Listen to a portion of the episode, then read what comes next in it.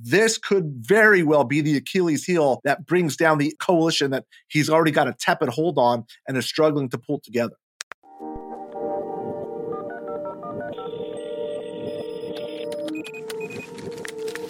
Welcome to Politicology. I'm Ron Steslow. This is the weekly roundup where we invite a rotating panel of experts to discuss the truth you need to know behind the most important stories of the week and how they are shaping the political landscape. And on today's outstanding panel, senior advisor at the California Latino Economic Institute, my fellow co founder of Lincoln Project, who is now a senior fellow at the UC Irvine School of Social Ecology, Mike Madrid. Great to see you as always. Welcome back. Great to be here. Looking forward to the show today. And we have uh, one of Mike's besties joining us is Anthony York. Anthony was a senior communications advisor to California Governor Gavin Newsom until very recently. Before that, he covered California and national politics for more than two decades for the Los Angeles Times and Salon.com. Anthony, welcome back to the show. Newly liberated. Good to be back. Good to be back. First, the Michigan primary uh, the protest vote against President Biden's Israel policy and whether it was a show of force or if it backfired.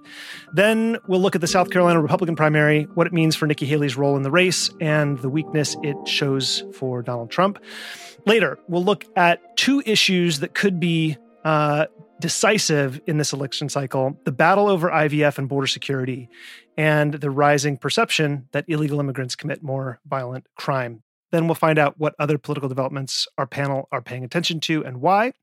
Finally, for our Politicology Plus members, we're going to discuss the crypto super PAC targeting Katie Porter in the California Senate primary, but really what it shows about the industry maturing as a political force and what we should expect to see as the traditional coalitions around banking seem to be shifting. If you're not yet one of our amazing Politicology Plus members, you're missing about 30% of the episodes we record each week. So if you want to hear more from our brilliant guests, politicology.com slash plus is how you can get access to everything we publish. And it's all ad free. And you'll be joining a very thoughtful group of very pro democracy listeners who help keep this show going. To level up right now, go to politicology.com slash plus or click the link in your show notes. Okay, before we begin, I have a little bit of housekeeping on our effort to help Molly McHugh raise funds to help Ukrainians uh, buy some of those much needed drones for surveillance and communications missions. Um, there has been an outstanding response from Politicology listeners, Molly's told us, and she was able to get them the first batch of drones by Valentine's Day. So they've now had them for a little over a week now, and they say they're awesome and they're very happy with them. So, uh, again, a huge thanks to everybody who's been part of that. Molly is now, I think, in Ukraine. Uh, there's still time to pitch in because they are just around the corner from being able to buy the used pickup truck uh, that they very much need. And uh, this is the last time we'll uh, make this appeal, but we're going to put the link in the show notes today. Um, and also, there is a video Molly sent, uh, texted just uh, the other day to me. We'll play the audio here so you can listen to it. Um, and she's going to email it to everybody who donated. Hi everyone, today we want to thank Molly and the volunteers who helped us to buy the first batch of FPV drones. Your help is invaluable. Your support helps democracies to win this war. God bless America, Slava Ukraine. And also, Congress, do your job, send them aid. On Tuesday, both Joe Biden and Donald Trump easily won their primary races in Michigan. Uh, but ahead of that election, there was a lot of attention on the campaign to get Democratic primary voters to vote uncommitted as a protest against Biden's policy on Israel. So this effort was started and spearheaded uh, by mostly young Arab and Muslim organizers called Listen to Michigan, uh, which has been urging President Biden to call for an immediate and permanent ceasefire in Gaza and to stop sending USA to Israel. Uh, on Tuesday, 13% of the electorate voted uncommitted, which is only slightly higher than the 11% who voted uncommitted in 2012 without a campaign. 40% voted uncommitted in 2008 when the Obama and Edwards campaigns organized an effort to get people to vote uncommitted because they weren't on the ballot. Uh, so there were enough votes to win two uncommitted delegates to the Democratic National Convention this summer. But the raw numbers look uh, a bit worse for Biden than the percentage of vote share. 100,000 people voted uncommitted this time, um, which is a very large number of people, but it's less than Biden's margin of victory over Trump in 2020, which is about 154,000 votes. and I guess you could say uh, Biden's not as strong of a candidate as he was in 2020. So think about these numbers uh, with a little bit of nuance. The also rans. Dean Phillips managed to finish fourth in this two person race, coming in at 2.7% of the vote, trailing Marianne Williamson's 3%. Uh, Williamson had suspended her campaign, but then she announced on Wednesday morning that she's unsuspending her campaign, not to be outdone. Since this uncommitted campaign was in response to Biden's policy on Israel and Hamas, it's worth noting that a day after Biden said a temporary ceasefire deal might be imminent, Hamas rejected the proposal for ceasefire talks, uh, saying they would not trade more hostages they kidnapped from Israel for Palestinians imprisoned for terrorism. So, Anthony, let's lead off with you this week. Um, the point of the uncommitted vote was to send a message to the Biden campaign. The question, though, is do you think they got enough votes to send the message they intended, or did they end up sending a different one? Well, look, I, I think given the political landscape in, in a world in, in a political world that is so divided, where every state matters and the margins are so small, every little piece matters, right? I mean, I think it is true that just you know broader and, and obviously Michigan more than other states because of the demographics, but uh, but the the war in Gaza is has been another sort of splintering of pieces of the Democratic coalition. And and again, um, as you mentioned, you know now uh, this is a very different campaign with Biden running as an incumbent. Maybe people sort of in denial a little bit about the threat that Trump poses to the future of our country. They've you know we've all tried to heal and and, and forget a little bit perhaps just as as a as a way of healing and so maybe some of that urgency isn't there but it, but it's going to be um, look every every election you have to figure out a way to rebuild the coalition and it's not rocket science i mean Biden needs one of those four states to to get to 270. Michigan, uh, North Carolina, Georgia, which we'll talk about later, or Arizona. I mean, you you know, to get to 270, he needs at least one of those states. And so, uh, you know, in in a state that was decided by such narrow margins, this is a significant issue. Whether whether you know whether this week's primary was was was that message, I, I don't know that there was any new message sent. I think the Biden the Biden team knew going in that that uh, the war in Gaza is an issue, and uh, you know, I mean, how that plays out over the next six seven months will uh, definitely, I think, have an impact on on this campaign. Mike, since October 7, there's been this ongoing conversation about whether Biden needs to be concerned about losing his left flank uh, because of Gaza. Michigan is um, where it will probably be felt, the most acutely uh, because of the high Arab American population. Um, so, how should we be thinking about raw numbers versus the percentage of the primary electorate here? And if you're on the Biden campaign team, how concerned are you about it now?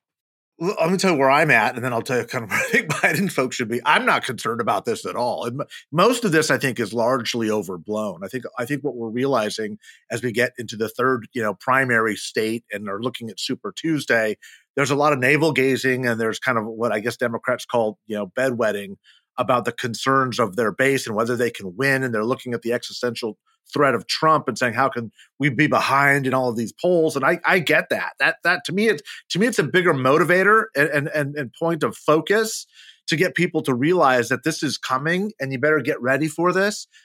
All of Biden's weaknesses have been fixable. They're, they're all fixable.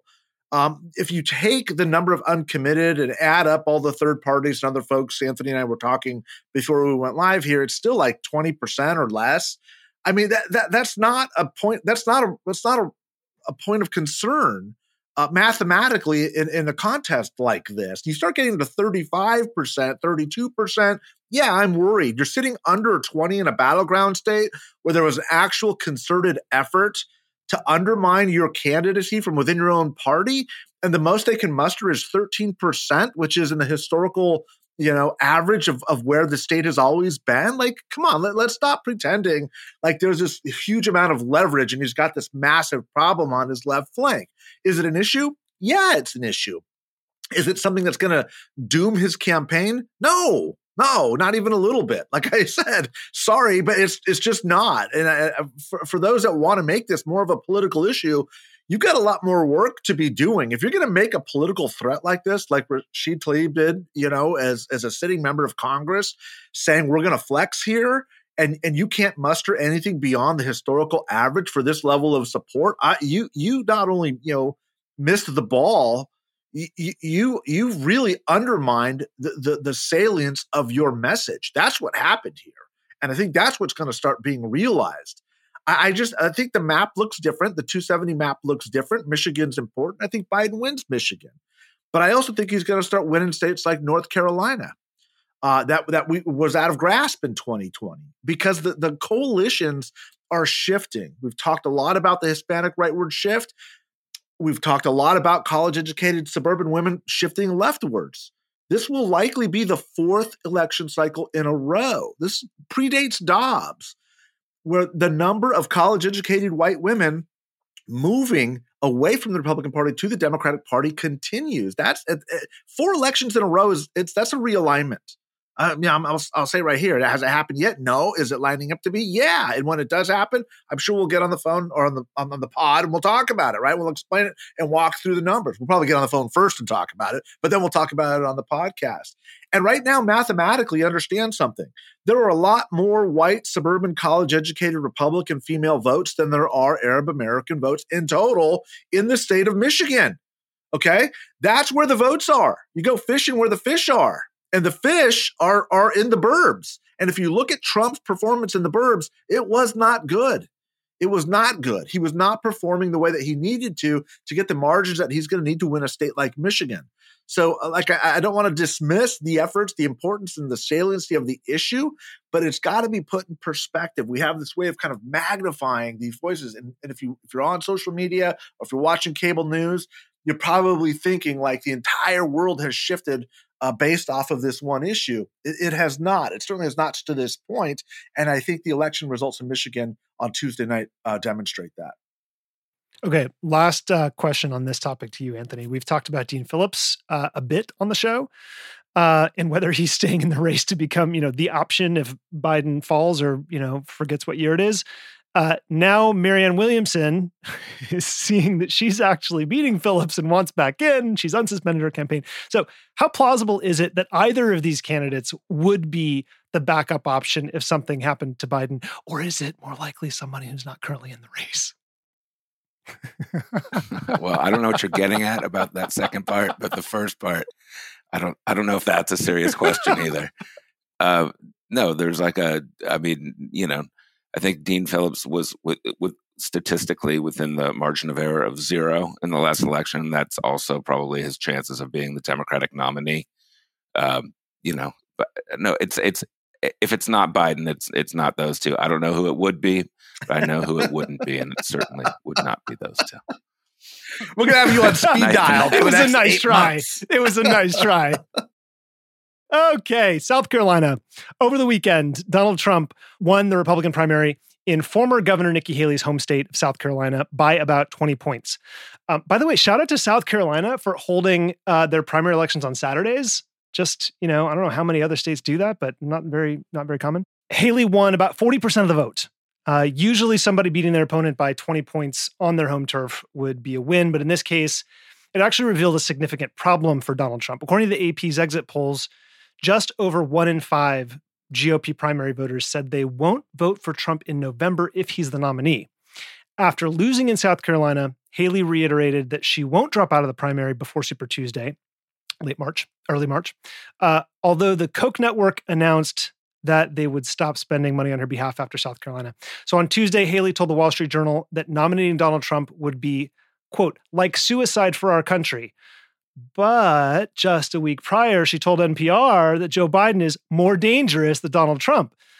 Uh, Haley also told CNN's Dana Bash that it's very possible, her words, that the Republican Party has shifted away from her beliefs and towards Trump's. Genius. Uh, Genius. Maybe she's onto something there. She cracked it, which is maybe why on Wednesday, Senate Minority Leader Mitch McConnell announced he would be stepping down from his leadership role in November.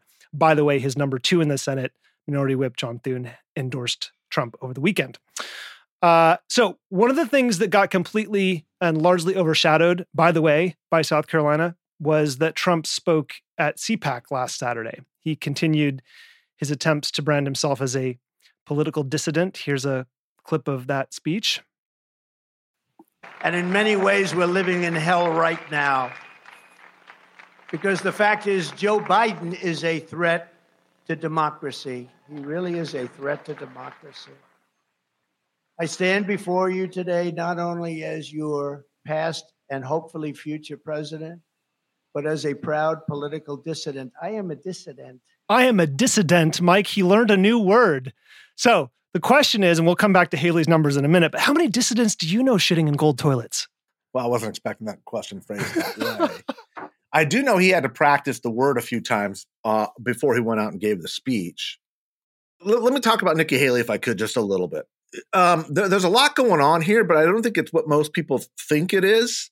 Uh, most of Haley's vote is anti-Trump vote. There's nobody out there like going, "Oh, I really love Nikki Haley's politics," and blah blah blah blah blah. You know, I, I, those people are really hard to find. She's become, as I was saying months ago, the standard for the resistance and, the amalgam of all these coalitions.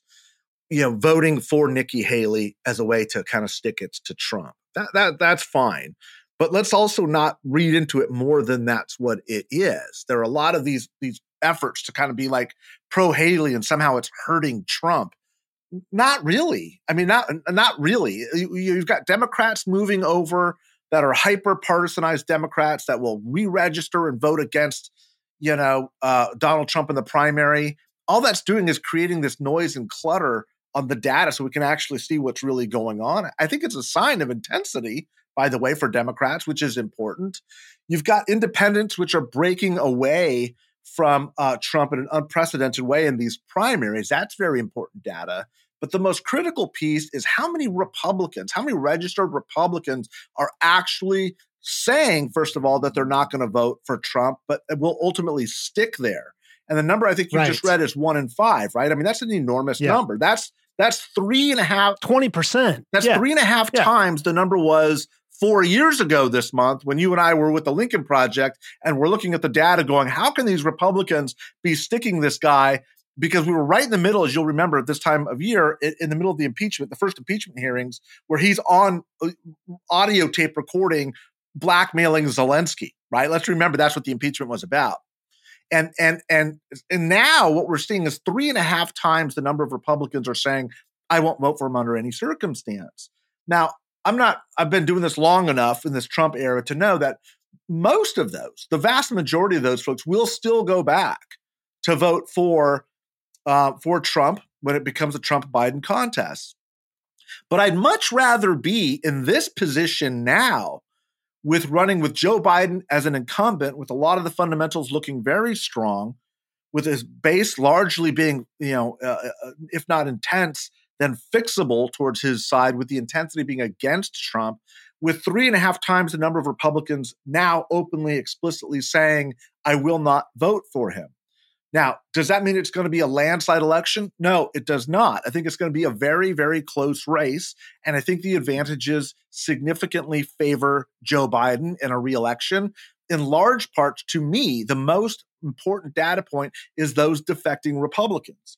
And I'd much rather see time, effort, and energy going after those Republicans and chipping, chipping, chipping to get that number from three and a half to four or to four and a half than I would see trying to get all these other groups, all these other disparate groups backing Haley because it's not helping Haley. Haley's not only not going to continue as a result of that, that's not going to be, I assure you, the size of her margins is not going to determine whether or not she stays in the race one that has nothing to do with what is going on here. It also isn't changing the narrative at all. It's also not changing voting behavior at all. It's making a lot of people feel good who are otherwise paralyzed by the fear of Donald Trump becoming the nominee, pretending like they're doing something. It's not. And like I said, is it a bad thing? No, but it's not the best thing that we could be doing at this point. And, and what Nikki Haley's candidacy is providing us is a glimpse of what the never Trump Republican numbers are. One final thing. I don't care if Nikki Haley pulled out after Super Tuesday, her numbers are going to stay the same. Her campaigning has nothing to do with the performance that she's getting because this is not about Nikki Haley. It's about being anti Trump.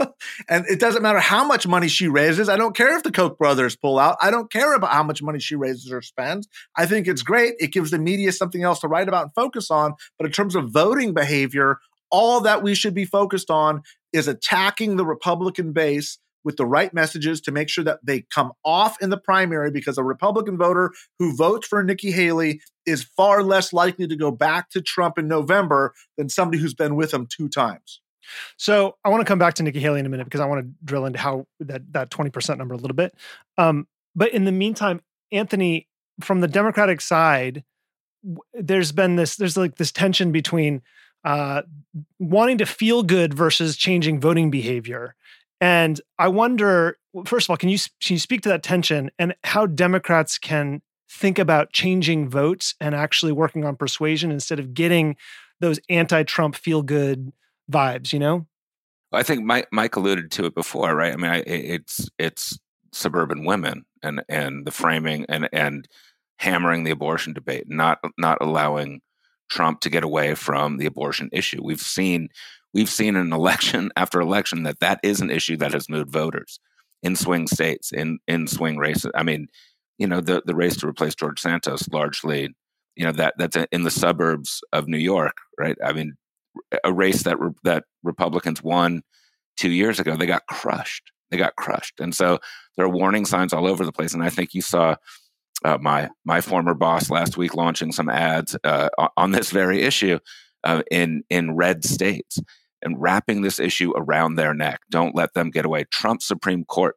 gave us Dobbs. Donald Trump gave us Dobbs. The reason this this Republican war on women that we're seeing is uh, is a direct result of Donald Trump. And don't let them reframe the debate with 16 weeks or whatever they want to make it. These are these are extremists on this issue, and that's an issue that resonates in the suburbs uh, across this country. And I think that uh, you know, I think given given look the Biden nobody has been a, a, stauncher defender of the Biden record. I've heard the speech so many times, publicly and privately, from uh, from a certain governor of California about what the statistics say about the economy. That's not necessarily how people feel, right? But I think that, but the issue that that does get a uh, a visceral reaction is that abortion issue, and I think that's obviously going to be. This is not rocket science. I think um, I think that is going to be the issue in key races around the state, and going after a lot of those. That that it, that's that's become one of the main. Um, I think there's a lot of overlap with the Never Trump folks and and uh, and and voters that are moved by by by the choice issue. Not 100% but i think the venn diagram there there's a there's a lot of overlap. Yeah. Okay we're going to come back to that in the next segment. We got a lot to talk about on that front. Um, before we do though um, mike it's worth noting we are going to have georgia on march 12th and then arizona on march 19th just a ha- couple of weeks away. That 20% not trump number the question is well the question i'd be asking is how how firm is it right and is there any way for us to know now how firm it's going to be in november and as we go into Georgia and Arizona, two key states that we're going to have in March, what threshold are you going to be looking for in the exits to indicate whether or not that lane has widened substantially since 2024? That would be my question. The, the, that's not only the the right question; that should be the only question that we're focused on right now. If you want to stop Donald Trump from being president of the United States again, everything else is a distraction and it's it's an unfortunately becoming an expensive distraction because a lot of people are raising money trying to build all these coalitions of bringing people that are already going to be anti-Trump to get into this race when all of those millions of dollars would be far better spent chipping away at the Republican base that Anthony is talking about. It is about Dobbs. It's also about insurrection. The J6 stuff was a, a pivotal moment in the minds of enough Republicans to break these folks off. If you look at the exit surveys, most of the Republicans who are saying, I can't do it anymore, are saying it's because of January 6th and the response afterwards. They're not saying it's abortion, but abortion is clearly playing there, especially with, with suburban women. But but the J6 stuff was like, okay, the the extremism stuff is really clear now. Like this is dangerous, and everything else has been adding on top of that. And I don't think it's either or, by the way. I think it's a cumulative effect.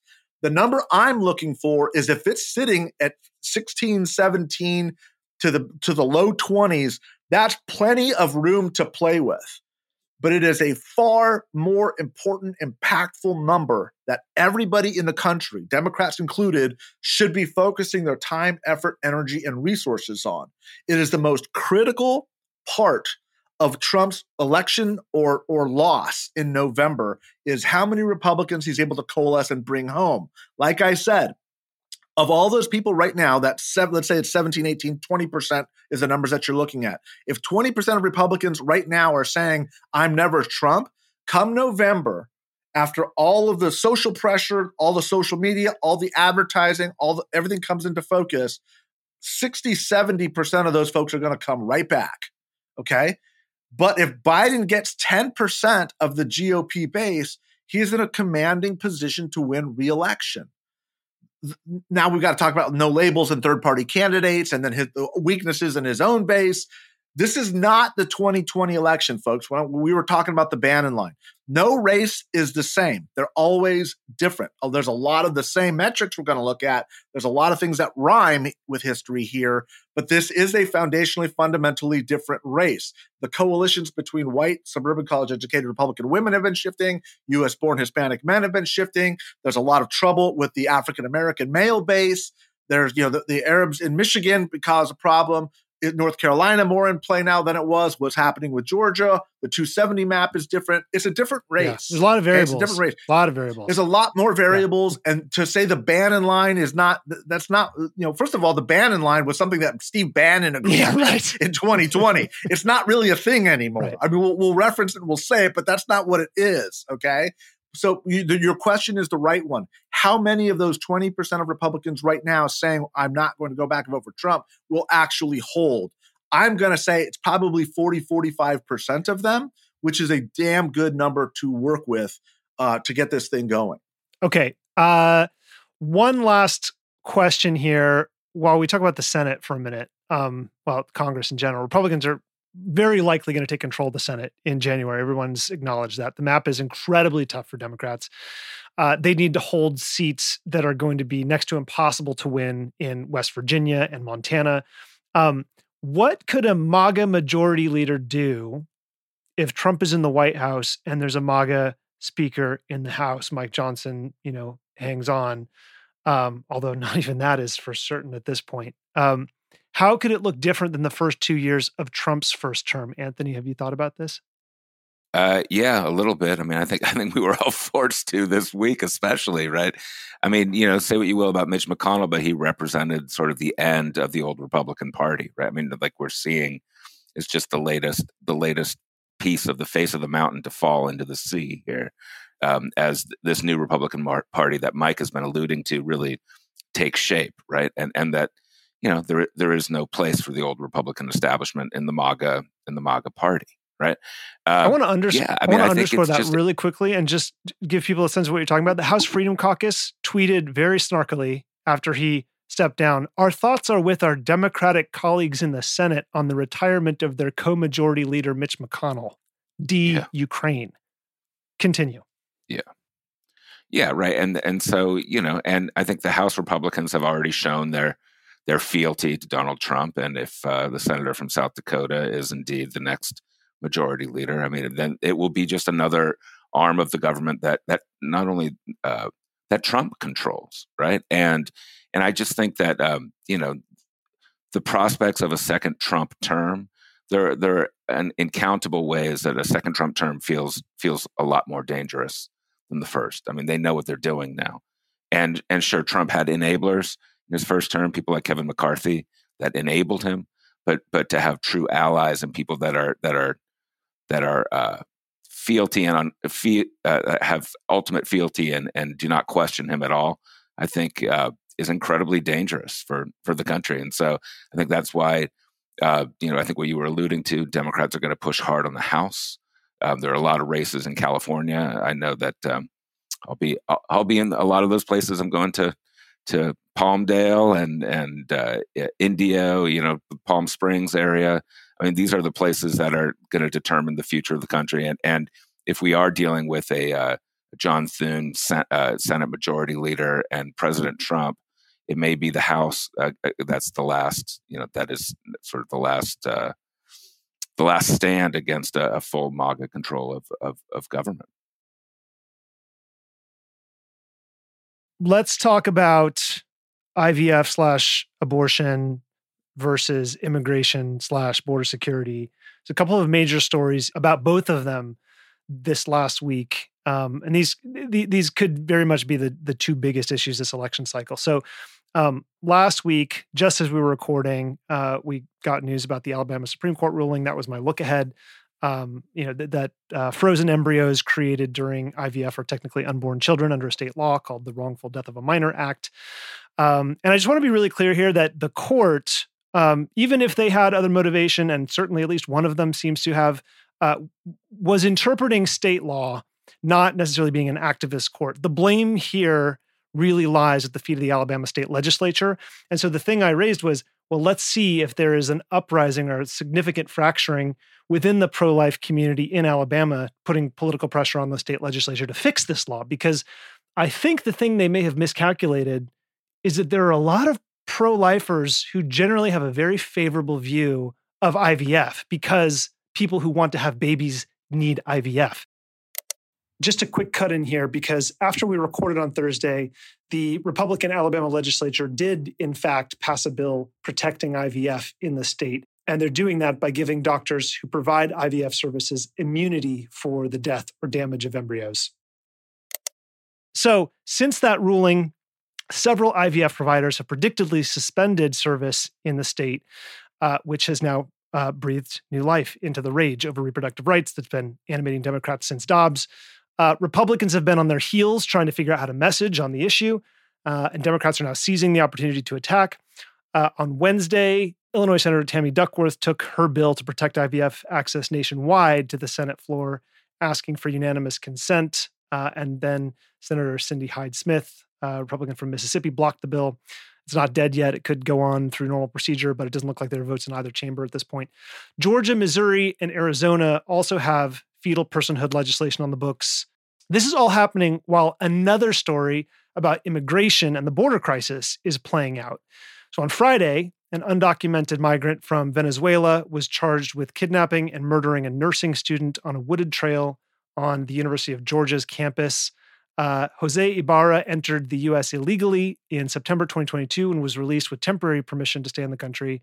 Uh, in August of last year, he was arrested in Queens and charged with endangering a child, but he was released before immigration officials could uh, ask local cops to keep him in custody. Then in October, he was arrested at a Walmart and charged with shoplifting, missed his court appearance, and a warrant was issued in December.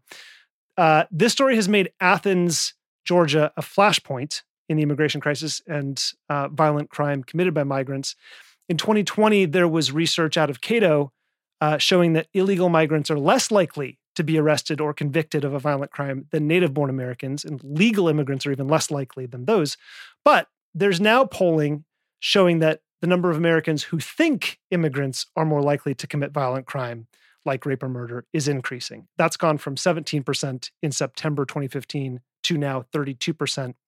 Uh, and there's a 20% drop in the number of people who said they're as likely as uh, other Americans. And lastly, on this issue, as we're recording today on Thursday, both Biden and Trump are making dueling visits to the US Mexico border.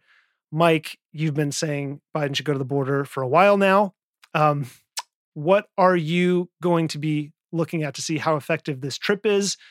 And I think more broadly, the big question here for me is cross pressure we're talk these two issues we, we call in in political parlance this, this is cross pressure when uh, and uh, one specific group of voters is receiving messages on uh, dueling messages on on certain issues they're being pulled in multiple directions we have ivf argument playing out uh, on one side and then immigration and immigration crisis, border crisis, lack of confidence, however you want to frame it. On the other, the same group of voters is in the middle, these suburban women that we've been talking about. That's the bigger context I think people need to keep in mind here. So maybe start with the border visit. Well, yeah, let me let me let me just at the 30,000 foot level frame that again because this is the crux of the 2024 election. The battle between abortion rights and border reform is the battle for the margin of suburban white college educated women. That's what this is about. And both sides feel that they've got a strong hand to play. The Democrats, for good reason, believe that the Dobbs decision in abortion rights is going to continue to produce the type of turnout and vote percentages that uh, it has since the Dobbs decision was handed down, which has benefited Democrats overwhelmingly. The Republicans are looking at the border crisis as as they always do, and seeing these numbers pop like like shockingly. There's been an eight point increase since last month and the number of Americans who believe that the situation on the border is a crisis. This will be, I believe, the dominant issue. Is it going to be enough to mitigate all of the defections of, of, of the female vote to the Democratic Party? Probably not, but it doesn't have to. It, it will absolutely be a bulwark against that bleeding to the left from these voters, independent women, Republican women, and I don't think the Democrats have a firm understanding of how emotionally impactful the immigration issue is. I think there's a lot of East Coast provincialism, frankly, on this issue, where people have not experienced what we have seen through the history of 30 years of the, the the, the pure emotional impact of immigration as an issue. They're very comfortable with talking ever since you know the Roe decision and Roe Wade and abortion rights since the 70s, and they believe and I think are cajoling themselves and lulling themselves into believing that that issue is going to save them. It's not okay, and let me tell you uh, why. The first is it's just like when Republicans talk about abortion. Whenever they're doing that, they're losing because they're talking about an issue where the vast majority of Americans believe that Democrats are right on the issue. So they can talk about 15 weeks, they can talk about IVF, they can talk about a whole range of issues. As long as they're talking about reproductive rights, as long as the discussion is on that, they're losing voters. It's the exact same with immigration. Okay. Democrats do not do well. In fact, on this issue alone, Joe Biden pulls 20 points behind Joe Biden pulls 20 points behind Donald Trump on who's strongest on this issue. It is the biggest issue that is emerging in the campaign, and it is the worst issue for Joe Biden. So I've been saying for since mid-January, he, the president needs to get down to the border and get the high ground on the policy and on the politics quickly because this is going to slip away from them. I'm glad they're there. I'm glad they're finally doing it. Let me explain what they need to do and what they're probably going to do. And then I'm going to explain how they're going to fix the mistake that they're going to make. Okay. What they need to do is get down there and start talking specifically about the policy fixes and demand that Republicans give them a bill today and say, I'll sign the bill today if you do these three, four, five bullet points. They, the Democrats have to get on offense on immigration. They are not used to this. There has been no meaningful Democratic political or policy proposal in 30 years on border security. None. None. Okay. That's why they've been so susceptible to the open borders charge. And the reason for that is because Democrats believe that it needs to be done comprehensively. And if you do just the border, you're never going to get the pathway to immigration piece fixed. And they're right. But the politics have changed on this completely if the Democrats don't seize the, the, the moment to take the high ground on the political and policy implications and the specifics of what can be done to shut the border problem down now, they're going to lose. Okay, very good chance they lose in November. Okay, they're going to lose their coalition. That's why Donald Trump is saying, blame me. The mistake they will likely make, and they have been making, is by blaming Donald Trump. You don't blame somebody who is believed by 20 points more than you on this issue that they're the problem. That's just bad politics. I'm not saying it isn't right. I'm not saying it isn't accurate. I'm not saying it doesn't make you feel good. What I'm saying is it's bad politics. Fix the problem before you fix the blame the Republicans will cannibalize themselves when Biden puts the policy proposal forward. He has to get the political high ground on the fix, not the blame. The easy part is the blame. It's what we've been doing, you know, the entire Trump era. The natural tendency is to want to blame Trump right. for shutting this down and the Republicans walked away. It's too tempting. That's not the way you fix this. Right. You have to reframe the Democratic Party as the party of solutions on this because this one instance of this this this person who, who who raped and killed this woman in Georgia is going to happen numerous times if the border doesn't get under control. Let me take it one step further and I'll wrap up here. What happens when you start to see some of these undocumented immigrants, most of whom are coming from places like Venezuela and China and Russia now, not Mexico, not Central America, a wide, I think a majority of those crossing now are not from Central American countries anymore. What happens when they start being involved in Hamas demonstrations? Okay. What happens when they start getting involved in other, uh, uh, you know, questionable or politically charged activities? And if you don't think there aren't nefarious paid efforts to have that happen in the context of this campaign, you're missing the plot. That is going to happen if if Biden doesn't seize the high ground, this could very well be the Achilles heel that brings down the, uh, the the coalition that he's already got a tepid hold on and is struggling to pull together. I think the national security point on this is just re- eh, which you made, and I think Molly and Hagar have both made also, but seems like one that, that neither party really is talking about very much at all. But it seems very obvious and maybe a point of strength that Biden could lean into because it doesn't deal. You don't have to go near the racial tropes in order to say no. This is a national security problem. Hey, you think Russia, Putin doesn't know that there's an open hole here at the border? Like, and if yeah. he says that first, it puts the right. Republicans on the defense. And he's got to get them on defense quickly because if he doesn't, he's going to own the whole problem. Right. Sorry, Anthony, go ahead. No, no I, and and I think you know to Mike's point, I, there's been at least a, a we we've seen signs with the debate on the uh, on the immigration bill when it, uh, a couple of weeks ago. I, it's all blurring together now. That at least uh, politically, uh, the Biden team is willing is willing to sell out parts of that that the traditional Democratic coalition on this issue to seize that ground. Whether they can pull it off politically remains to be seen. I mean, I think again that the the debate over that bill did fall into that context of blaming Trump when it when Trump made the call uh, and and essentially it was seen as killing that bill in the House.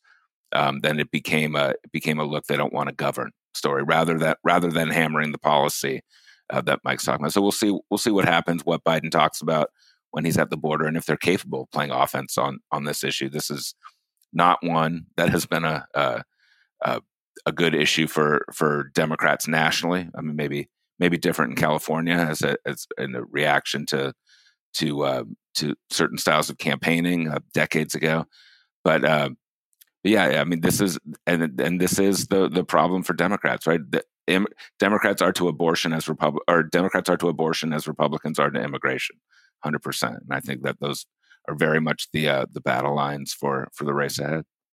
Okay, one last quick thing on this, especially on the cross pressure question. Going going back to that, we've talked about the presidential, we've talked about Congress. What we haven't talked about is how this same cross pressure translates to performance in down ballot races, and eh, or whether it's different at all uh, on state ledge races and local races. Mike, do you have any thoughts? I mean, look, I, I, think the history of this is mixed, right? I mean, you can you can I think credibly argue that Donald Trump was the beneficiary of of you know the immigration issue as it was, or at least the racist nativist elements of it in 2016. You can also argue that the backlash that happened in 2018 that swept the Democrats into power was the same issue.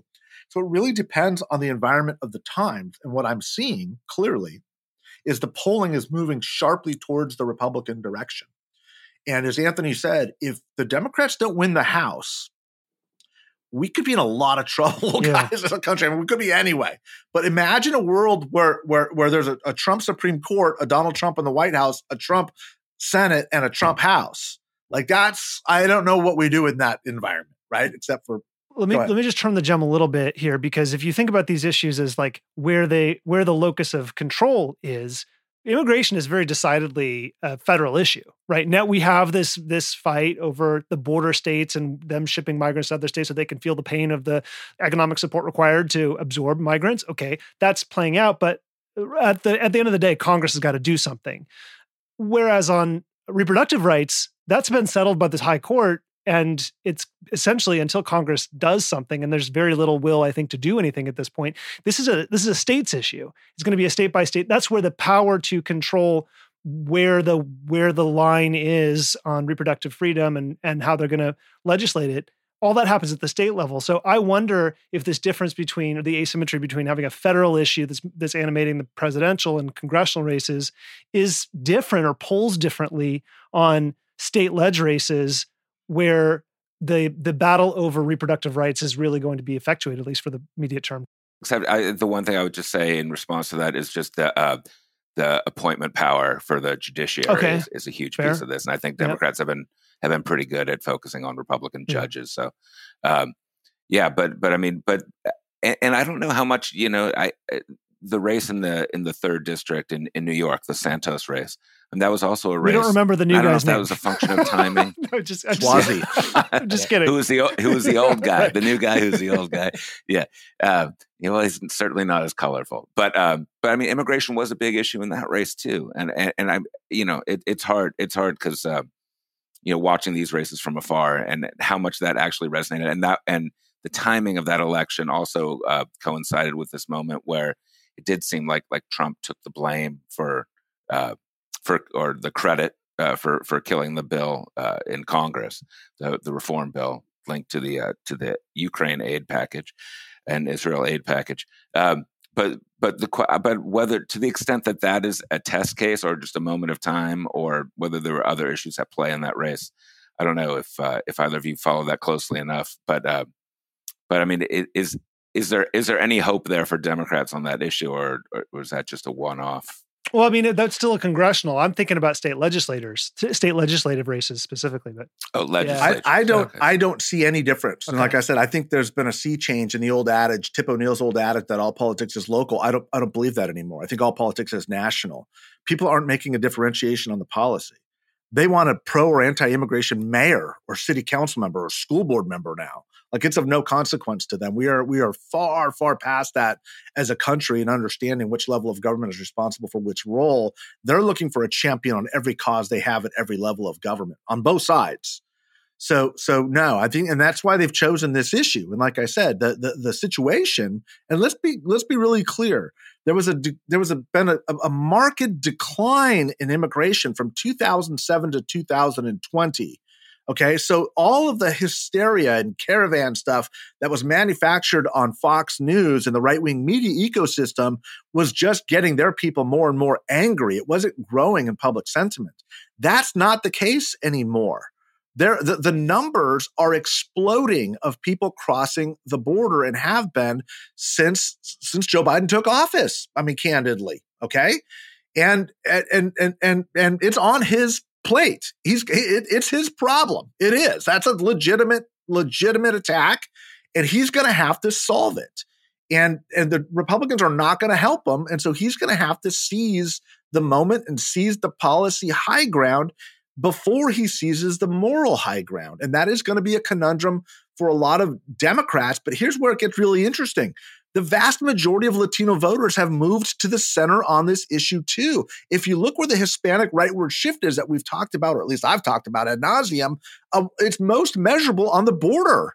It's in the Rio Grande Valley. It's in southern Arizona. It's in New Mexico's second congressional district. It's the Latinos, Hispanics are saying fix the damn border.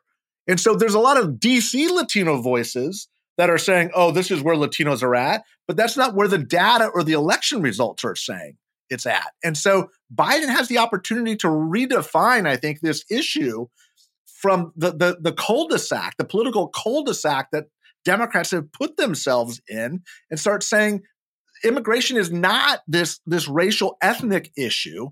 It's this broader national issue and there's Latino support for that because it's true.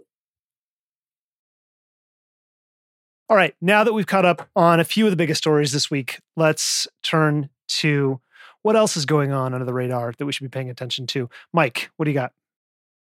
Uh, well, I was going to talk about the border issue again a little bit long. I didn't know we were going to talk about this because because I do believe it is it is central uh, uh, to, to to to what we're talking about. I'm not going to go on anymore about it. I think it was a good you know segue to this, but you know Biden and Trump being there when we're recording, they're, they're both going to be there within the hour. Trump will be there at Eagle Pass, and and and uh, Joe Biden will be in Brownsville. Um, there's going to be kind of a split screen thing going on. I really want to impart to listeners how significant and impactful this issue is as a political professional. I have never seen anything like this issue before. And I've seen Dobbs, I've seen abortion rights being removed, and I know how important that is.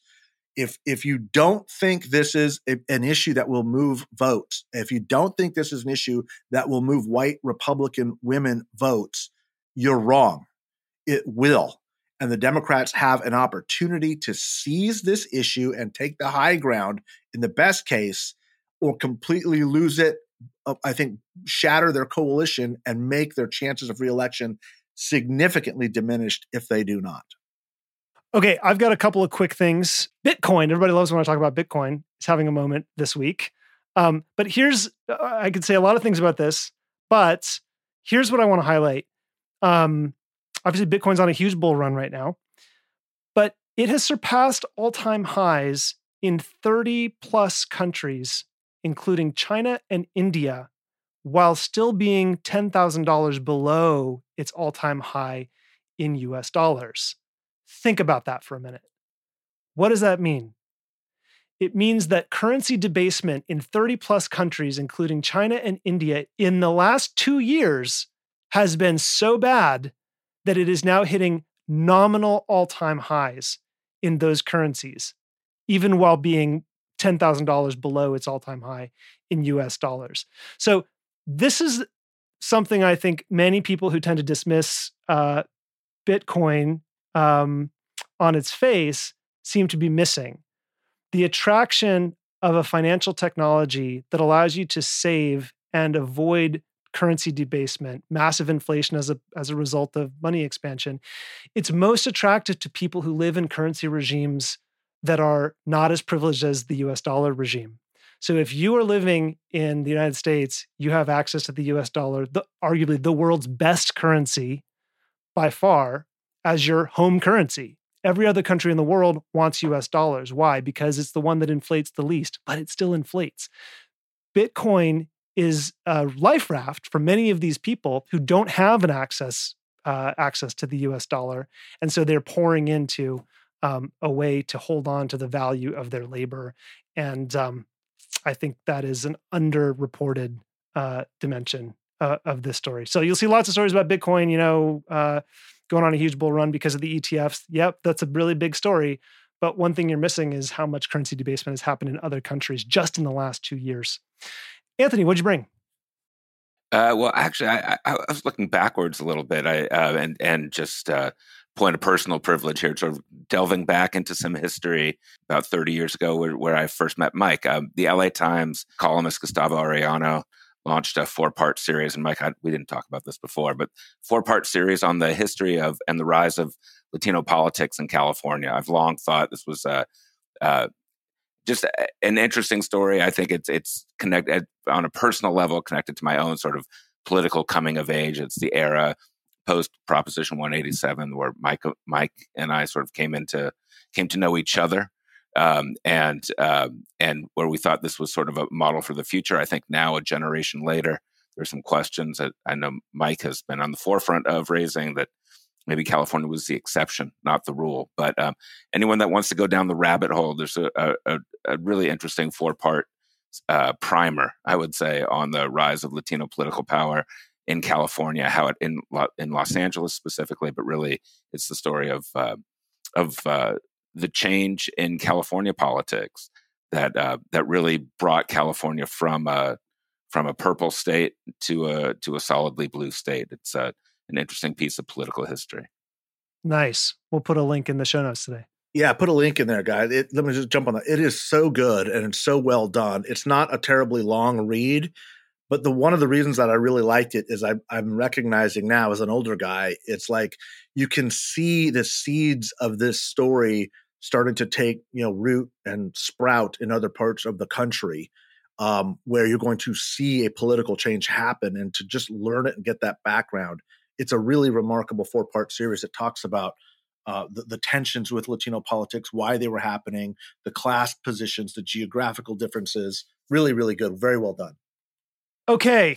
A couple of other things we need to mention, though, before we go. These aren't necessarily look aheads, but there are other big stories we didn't get to. Um, Illinois, we're still waiting for a decision from the Supreme Court about Colorado blocking Trump from the primary ballot um, under the insurrectionist ban of the 14th Amendment. But this week, a circuit court judge in Cook County, Illinois, removed Trump from the ballot in the state.